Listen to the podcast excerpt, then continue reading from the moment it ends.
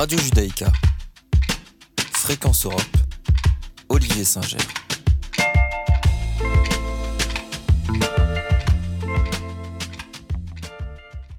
Bonjour à toutes et à tous, je suis ravi de vous retrouver pour notre émission réalisée au cœur du Parlement européen à Strasbourg.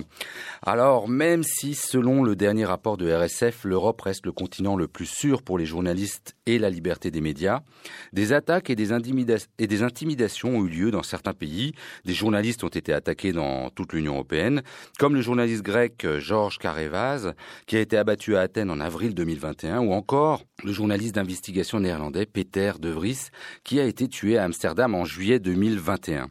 Malheureusement, les exemples de recul de la liberté de la presse sont nombreux, que ce soit en Hongrie, avec la mainmise de Viktor Orban sur les médias publics et aussi celle de ses soutiens sur les médias privés du pays, le scandale lié à l'utilisation du logiciel de renseignement Pegasus dans plusieurs pays européens pour surveiller des journalistes, et même en France, l'inquiétude croît avec les rachats de grands titres de presse et la concentration de médias dans les mains d'une seule personne ou d'un seul groupe. À quoi s'ajoute la guerre euh, entre la Russie et, l'Ukraine, avec des tentatives de désinformation qui sont également source d'aggravation de la situation.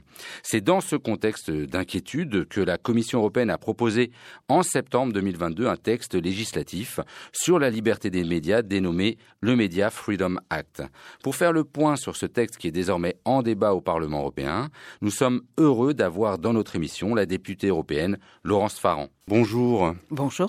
Alors Madame Farrand, merci d'avoir accepté notre invitation malgré un agenda chargé pendant la session plénière à Strasbourg, on le sait.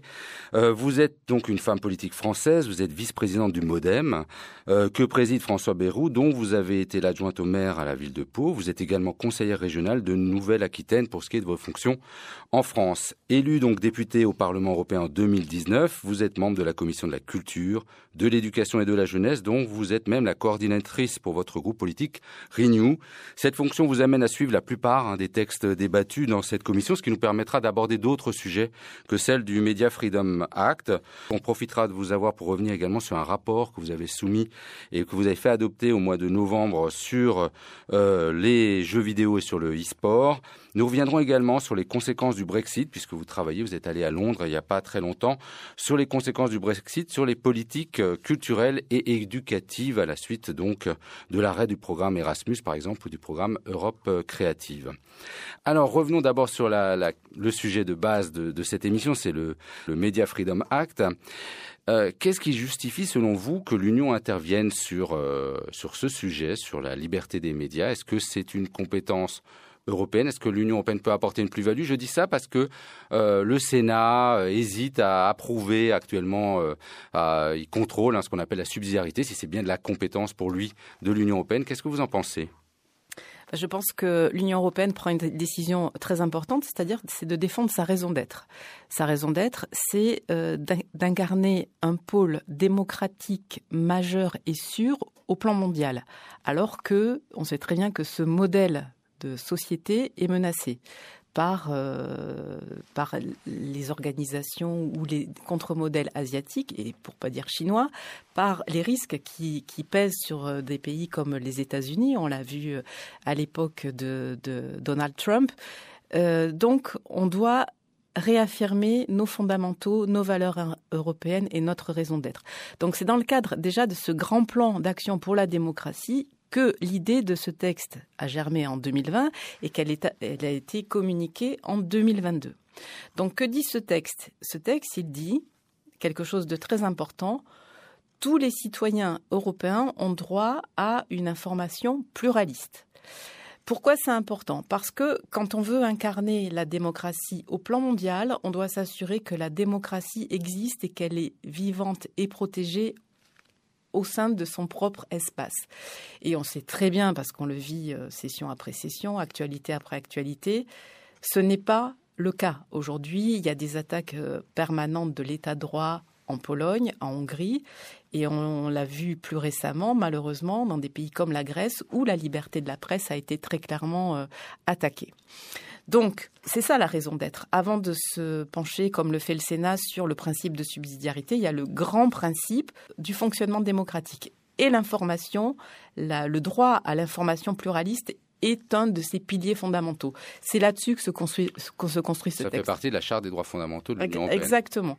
Donc après, c'est vrai que techniquement, ça se fonde sur le fonctionnement du marché intérieur, mais euh, on va voir que ce texte, il est dans la droite ligne de, de beaucoup de décisions qui ont été prises sur l'accès aux médias, la liberté des médias, le bon financement et toutes ces choses. Pour vous, quels sont les, les principaux problèmes auxquels est confronté, euh, sont confrontés les médias dans l'Union européenne et les principales On parle de quoi en fait? Le, grand sujet, c'est la concentration.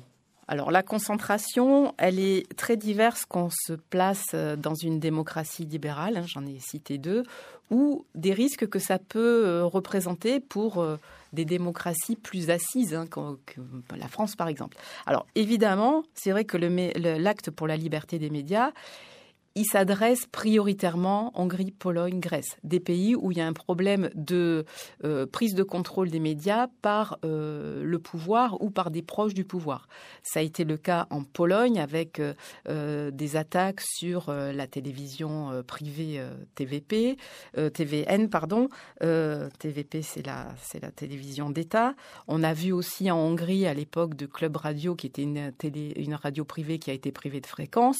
Il y a aussi des voilà et, il y, avait une autorité de régulation, si je me trompe pas, qui est en fait euh, dans les mains du pouvoir en, place, et donc c'est elle qui détermine. Alors il y a une autorité de régulation, mais elle n'a pas de pouvoir étendu. Et ce texte, il vise à asseoir justement la capacité d'avoir des, des organes de régulation. Ce sera le Comité européen pour le service des médias qui pourra donner des avis, mener des enquêtes. Alors nous, députés, et dans mon groupe particulièrement, on veut lui donner plus de pouvoir et la capacité de s'autosaisir, parce qu'une fois qu'il aura fait son enquête, il faut que ça puisse être effectif, pour dire une concentration, est-ce qu'elle est vertueuse ou est-ce qu'elle présente des risques? Une concentration, on n'est pas contre une concentration a priori, ça peut permettre la viabilité d'un titre, ça peut permettre la viabilité d'un média, mais si en effet elle concentre trop de pouvoir et qu'elle pose des problèmes sur la liberté éditoriale, oui, là, il faut que l'Union européenne puisse intervenir et agir.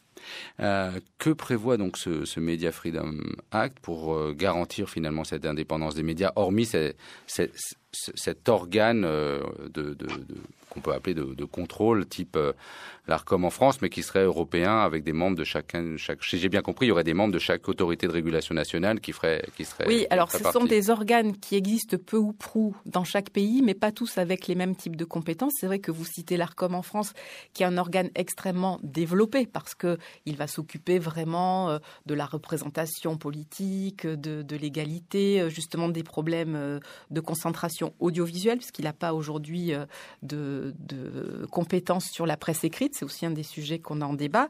Mais il y a des pays où ça allait beaucoup moins, où ces autorités de régulation étaient juste là pour vérifier que euh, la directive des services médias audiovisuels et la représentation euh, fonctionnaient. Donc aujourd'hui, tout le monde doit monter en compétence et en pouvoir. Et c'est là qu'on va avoir de vrais sujets et de vrais débats potentiellement avec les États membres. En France, si on revient sur la situation française, on constate bien que bon, la liberté de la presse et même si on regarde RCF, on est pas, on est assez correctement classé. Il, y a, même, et on progresse. on progresse.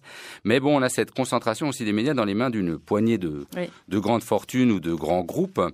Pensez-vous que cette nouvelle euh, législation européenne puisse éviter ce, ce type de concentration et garantir l'indépendance de la presse? Je pense aussi qu'aujourd'hui, il y a un contrôle, hein, puisqu'on le voit avec euh, la, la, concentration ou la fusion qui va se passer entre Lagardère et, et Vivendi. Euh, mais c'est sur l'aspect purement concurrence. Est-ce que là, on sort de cet aspect concurrence et on reste et on va sur l'indépendance des médias? Alors, euh, comme vous dites, déjà, la France est très bien placée. Elle est 26e sur 180 et elle a progressé. Mais on a euh, pas un problème, une question de concentration. Il y a à peu près 10 actionnaires qui ont 80% des quotidiens nationaux et 95% des hebdos euh, d'information générale. Donc, ce qui est euh, une question c'est pas tant un problème que euh, la question de l'intervention sur une ligne éditoriale. C'est là où est le problème. Et pour euh, citer nommément ce que vous évoquez, c'est la fusion Lagardère-Vivendi et notamment euh, la prise de, de, participation et de contrôle du groupe Bolloré et de Vincent Bolloré sur certains titres comme euh, Paris Match, mais aussi la radio européen euh, sur lequel il était actionnaire mais pas majoritaire, qui peut poser des questions parce qu'en effet des questions se sont posées, notamment euh, dans le cadre de Paris Match sur l'éviction d'un directeur de rédaction, sur des, des décisions sur les, la ligne de couverture. Il y avait une, question sur la couverture. Donc oui, dans ce cadre, le Media Freedom Act sera opérant. Aujourd'hui, ce problème est renvoyé à la Commission européenne et à la commissaire euh, euh, de la concurrence Margrethe Verstager, qui est en train de voir si ça ne crée pas une situation de domination. Mais elle est d'ordre concurrentiel. Donc c'est pourquoi euh, le groupe Vivendi va devoir se dessaisir de sa partie, sa branche édition, puisqu'il y avait un problème sur l'édition, ce qui est en train d'être fait. Et la question portait beaucoup ensuite sur les titres de presse qui étaient Paris Match et Gala. Mhm. Voilà. Euh, donc on voit que stratégiquement, euh, bah, le groupe Vivendi préfère euh, garder Paris Match et acquérir la totalité. Donc il y a, vraiment ces deux questions. à travers la commission, c'est traité à travers la, question de la domination, mais pour nous députés, moi j'ai fait partie des députés qui ont fait un courrier à Margrethe Vestager pour demander à ce qu'on ait quand même un traitement assez précis de ce cas, parce qu'en effet, se poser des questions bah, d'intervention rédactionnel.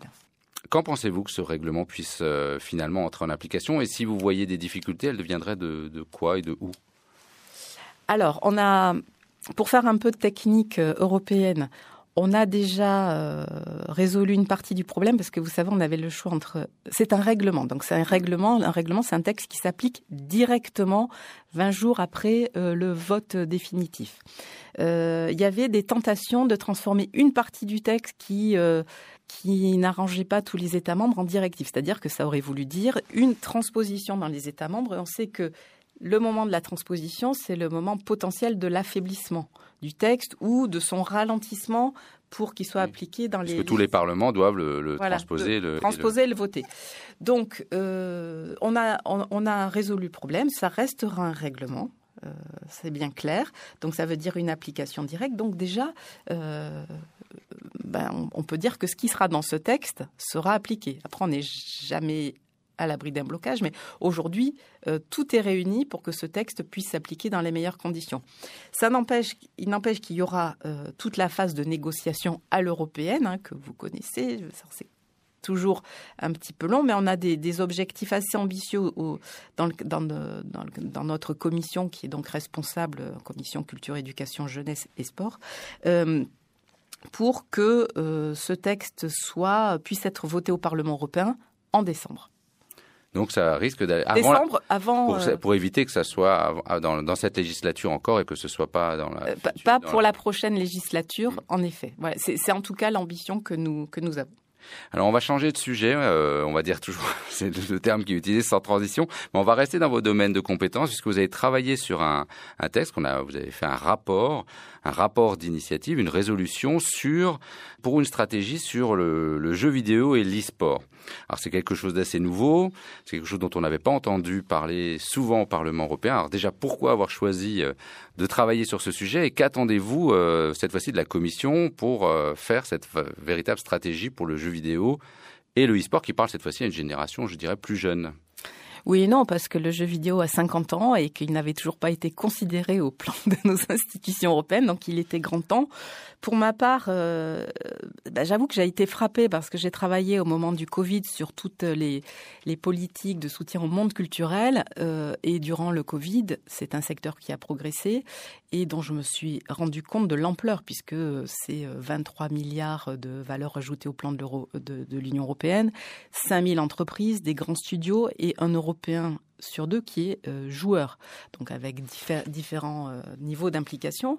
Mais c'est un secteur extrêmement riche, donc qui concerne plus d'un Européen sur deux, qui, a, qui, nous, qui nous apporte des compétences très fortes, très diverses dans le monde culturel et technique, puisque c'est vraiment l'alliance hein, de la création et de la technologie, que donc il participe euh, à un niveau certain à notre souveraineté numérique, et que finalement, euh, alors qu'il a tellement d'importance dans la société réelle, il, il était absolument sous les radars des politiques européennes. Donc il y a une petite partie de financement du jeu vidéo dans le programme Europe Créative, qui est le seul programme en faveur de la culture à l'échelle européenne. Mais c'est ce que je souhaitais révéler dans mon rapport. Il mérite beaucoup mieux, beaucoup plus de considération et donc une véritable stratégie européenne de soutien bah, dans les mois proches et j'espère dès la prochaine législature. On sait que la culture, c'est pas le, même si on, amène, on rappelle toujours que Jean Monnet avait parlé qu'il aurait mm. fallu s'il avait, mais on ne sait pas si cette citation est vraie, il aurait fallu commencer par la culture. Comment elle pourrait alors soutenir, si ce n'est pas financièrement, ce type de, de, il faut qu'elle le soutienne financièrement. Mon objectif, c'est qu'il y ait une vraie ligne euh, dédiée aux jeux vidéo à l'avenir. C'est une première étape. Mais euh, au-delà de ça, on peut faire beaucoup en termes de reconnaissance du secteur et de structuration. Euh, je propose notamment un, un observatoire européen du jeu vidéo parce qu'il faut savoir qu'aujourd'hui, on n'a aucune donnée consolidée sur le marché européen du jeu vidéo qui permettrait aux entreprises, aux studios, de savoir s'ils doivent se développer, de savoir quels sont leurs potentiels. Parce que vous savez, il y a des localisations dans les jeux vidéo où on peut se traduire son jeu. Enfin, voilà, il y a, beaucoup de, de points sur lesquels on pourrait progresser.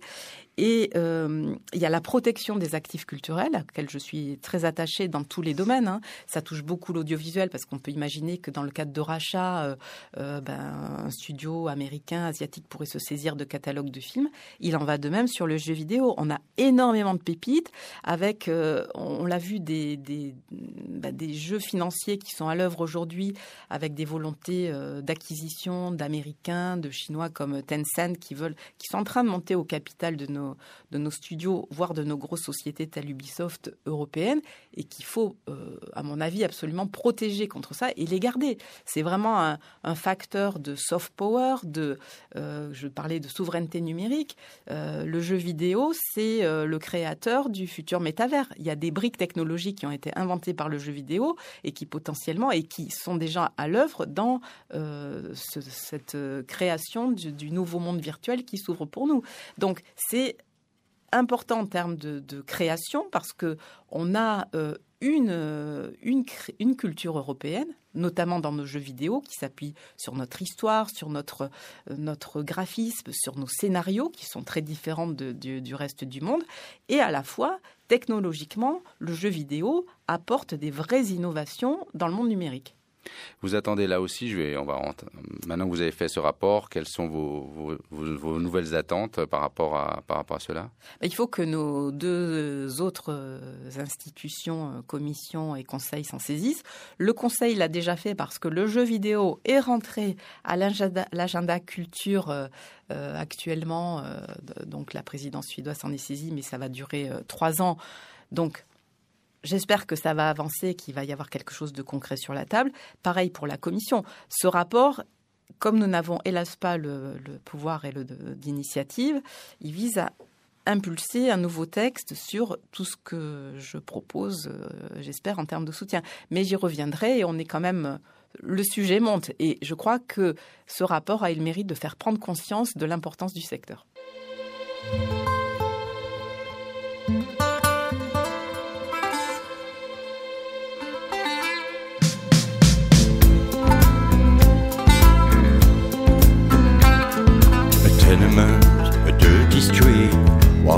By shooter's feet inside its long, so complete, watched by a shivering sun.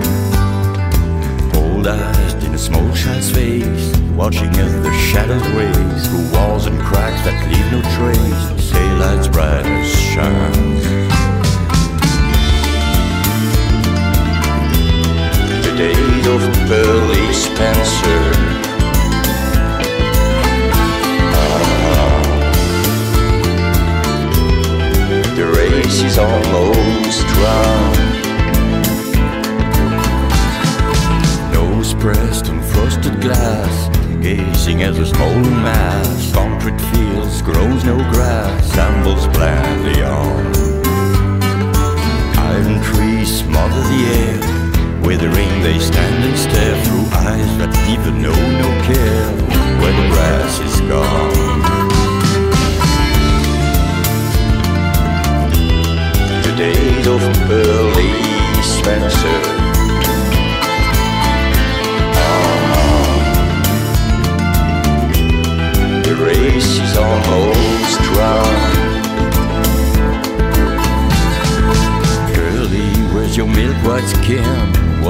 stubble on your chin. It's buried in the rock at gin. You play the last one.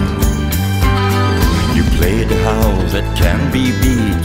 Look your head's bowed in defeat. You walk along the street where only rats can run.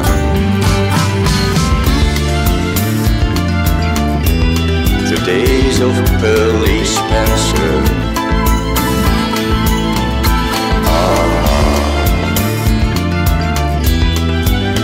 Race is almost run. Ah, the days of Pearly Spencer.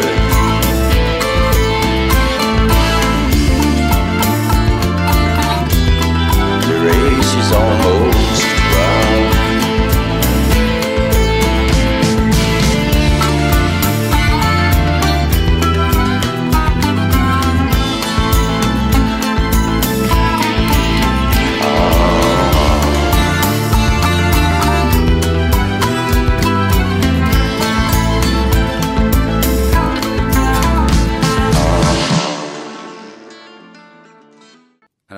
Écouté Rodolphe Burger, un, Alsacien, un guitariste alsacien, qui nous a réinterprété, qui a pris la reprise de The Day of, the, of Pearly Spencer, euh, qui avait été interprétée par David McWilliams.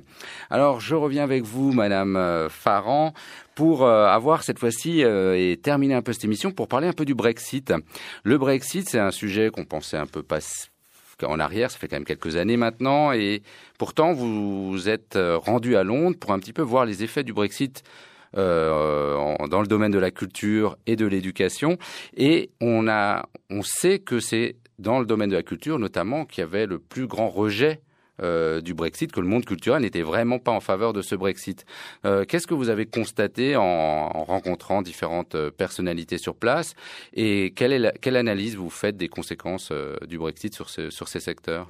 Comme vous dites, le monde artistique et culturel qui rejetait totalement le Brexit et qui en a vécu euh, fortement les effets. Et puis de l'autre, il y avait les jeunes qui étaient ou qui n'ont pas voté ou qui étaient contre et qui eux aussi ont été les premiers pénalisés puisque euh, le choix euh, du gouvernement britannique a été de couper tous les programmes de l'Union européenne et a fortiori quelque chose d'emblématique était Erasmus+, et aussi bah, par la fermeture des frontières et du marché unique, la circulation qui est euh, l'alpha et l'oméga de la création culturelle, puisque euh, les industries, si je commence par les industries culturelles, c'est la deuxième industrie euh, du Royaume britannique après la finance, donc c'est leurs deux, deux, deux secteurs prioritaires et leurs deux industries qu'ils ont mises à bas avec le Brexit. Hein.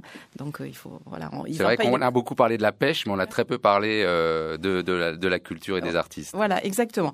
Aujourd'hui, il y a, il y a d'un côté les, artistes confirmés. hein, il y a une tournée de Dépêche Mode en, ce moment. Je pense pas que Dépêche Mode ait des vrais problèmes pour euh, pour euh, circuler, remplir les stades, parce qu'ils ont des staffs pour s'occuper de tout ça. Mais pour tous les autres, c'est une extrême complexité parce qu'ils ont un ratio de euh, 90 jours sur 180 où ils doivent retourner à UK. Il y a un problème sur euh, le cabotage dans les camions détournés, sur le merchandising. On n'imagine pas tous les problèmes que ça pose pour détourner des pour les, les, les artistes, les performeurs qui sont pas de premier plan. Et puis quelque chose qui m'a été révélé par un compositeur qui s'appelle Howard Goodall, qui pour la petite histoire a composé le thème de Mr Bean et qui a été multiprimé, BAFTA, etc., qui s'occupe de, de, de ce sujet qui euh, dit c'est terrible pour les jeunes artistes parce que vous êtes chanteur d'opéra, vous voulez partir trois mois ou quatre mois ou six mois en résidence dans un, un opéra, un opéra de Berlin ou autre, vous ne pouvez pas parce que il y a tellement de contraintes administratives qu'on vous dit attends c'est plus simple de prendre un autre jeune d'un pays de l'Union européenne. Donc voilà, c'est des carrières qui se ferment, c'est des expériences humaines qui sont terribles. Et on a, on, et sur la- l'aspect Erasmus, euh, le, le Royaume-Uni donc n'est plus, ne participe plus au, à Erasmus. Alors ça, c'est contrainte pour les Européens hein, qui ne peuvent Mm. plus non plus partir euh, faire une partie de leurs études euh, en Angleterre ou en Écosse. Euh, là, là aussi. Qu'est-ce que comment c'est vécu par les par les jeunes? Quels est vos retours? Puisque ils parlaient de faire un programme euh, état par état une négociation pour, euh, un, pour une sorte d'Erasmus euh, à l'anglaise Est-ce que Alors, ça avance pour Ils eux? ont mis en place leur programme qui s'appelle Turing, qui débute. Pour la, pour le, aussi pour l'histoire, euh, en fait, la, la dernière génération d'Erasmus finira en mai de cette année. Donc voilà, c'est là aussi, c'est une nouvelle rupture qui est en train de s'opérer. Le Royaume-Uni a mis en place son programme qui s'appelle Turing, mais alors on voit l'état d'esprit, c'est que il ne va que dans un sens. On peut envoyer les étudiants euh, britanniques dans d'autres pays, mais on n'accueille pas. Voyez, donc c'est déjà une façon de voir le monde qui est quand même très différente, je trouve, de leur euh, philosophie. Euh, ça, c'est le premier point. Et puis, ce dont je me suis euh, rendu compte, c'est que en allant, j'ai vu surtout des, universités, euh, des professeurs qui, qui disent que, bah, en fait, les universités britanniques ont besoin de l'apport des étudiants étrangers pour des, raisons financières. Donc, les Européens aujourd'hui ne peuvent plus bénéficier des tarifs des domestiques. hein. Donc, les universités sont devenues inaccessibles. C'est autour de 20, 25 000, 30 000 livres l'année. hein. C'est Mhm. extrêmement cher. Alors, ils ont des universités très réputées, mais c'est des tarifs prohibitifs. Donc, ils accueillent des flux d'étudiants qui viennent majoritairement d'Inde et de Chine. Alors, on imagine que c'est quand même dans les classes les plus élevées et que ça change complètement euh, l'ambiance, la nature de leurs universités parce qu'il n'y a plus de diversité. Euh, c'est des cultures extrêmement différentes. On peut se poser la question de la souveraineté quand on a une majorité d'étudiants euh, chinois dans ces, entre ces rangs. Voilà, tout ça pose beaucoup, beaucoup de problèmes. Et il y a même un point, c'est que ces étudiants, ils sont pas forcément satisfaits, donc ils font, dégringo- ils font des, des questionnaires et ils font dégringoler les rangs des universités britanniques. Donc il y a des raisons euh, d'attachement euh, aux relations avec l'Union européenne qui sont si naturelles, et à la fois, ben, on voit que pratiquement, ça se traduit par une, un appauvrissement, euh, pas en monnaie sonnante et trébuchante, mais en termes d'échanges humains. C'est un peu tout l'objectif du Euh, Brexit. Et c'est tout le objectif d'Erasmus, les Voilà, échanges. exactement. Mais je trouve qu'il y a quelques signaux, quelques signes d'espoir qui malheureusement nous viennent de, de la situation de guerre en Ukraine. Parce que finalement, euh, ben, on s'est un peu retourné vers euh, les alliés originels et il y a quand même ce bloc qui existe. On a vu aussi la détente opérée par Rishi Sunak qui est venu euh, rencontrer des grands dirigeants, dont euh, bien sûr Emmanuel Macron. Mais euh, on, voit qu'il y a des signes. Et puis, dernière opportunité, l'Écosse, le Pays de Galles, euh, l'Irlande, qui sont quand même très ouverts et qui étaient contre le Brexit et qui font des appels du pied très forts. Et nous allons partir avec une délégation du Parlement européen en, en- en Écosse très prochainement. Alors, avant de nous quitter, j'aimerais faire une, participer, vous faire participer à une petite rubrique qui s'appelle Catch the Eye. J'ai passé la parole dans le cadre de Catch the Eye. Catch, catch, catch the eye. Catch the eye. We now move to catch the eye. Catch the eye. Alors, Catch the Eye, c'est une petite rubrique où je vous pose des questions courtes et vous me donnez des réponses courtes. Quel est pour vous le plus grand succès de l'Union européenne? C'est Erasmus pour moi, évidemment. C'est un programme qui est cher à mon cœur, sur lequel je travaille depuis le début de mon mandat. Et on a vu combien euh, il manque quand il s'arrête. Est-ce que vous trouvez qu'il y a un échec ou quelque chose euh, qui ne marche pas? C'est le lien avec les citoyens qui est encore beaucoup trop distendu euh, et injustement. Et, et- et ce qui ne marche pas, c'est euh, la médiatisation, la communication. Il faut qu'on arrive à réussir ça. Et merci pour votre émission. C'est ce qu'on essaye de, de faire. J'aurais une autre question. Vous êtes sur les réseaux sociaux. Vous avez un réseau social préféré? J'aime beaucoup Instagram. Oui, aujourd'hui Twitter n'est plus, n'est plus trop à la, à- à la mode. Et je terminerai. Est-ce que vous avez un, un lieu, un événement, un livre, un film que vous souhaiteriez faire connaître ou à nos auditeurs? Euh, moi, j'aime beaucoup la série Parlement. Euh, parce que j'ai des lieux que j'aime, mais je les garde secrets pour moi. Non, je rigole. Non, euh, regardez Parlement, parce que c'était une série drôle, pleine d'esprit, pour découvrir les coulisses du Parlement européen. Donc, euh, c'est une satire, évidemment, ça se moque, mais on découvre toute la richesse de nos institutions et une forme de démocratie très avancée. Et avec un petit second degré qui est pas, qui est Exactement. pas mal aussi. Vous avez vu euh, Salade grecque, euh, Oui. je crois, avec de Cédric Lapiche. Ouais. Vous avez un avis ou, ou pas sur le après l'auberge espagnole? Est-ce que il y a, parce que ça c'est c'est celui qui avait mis en avant le programme Erasmus. Oui, exactement. Bah, c'est très juste. C'est les générations se suivent et se ressemblent pas et c'est ce qui fait notre euh, richesse, je trouve.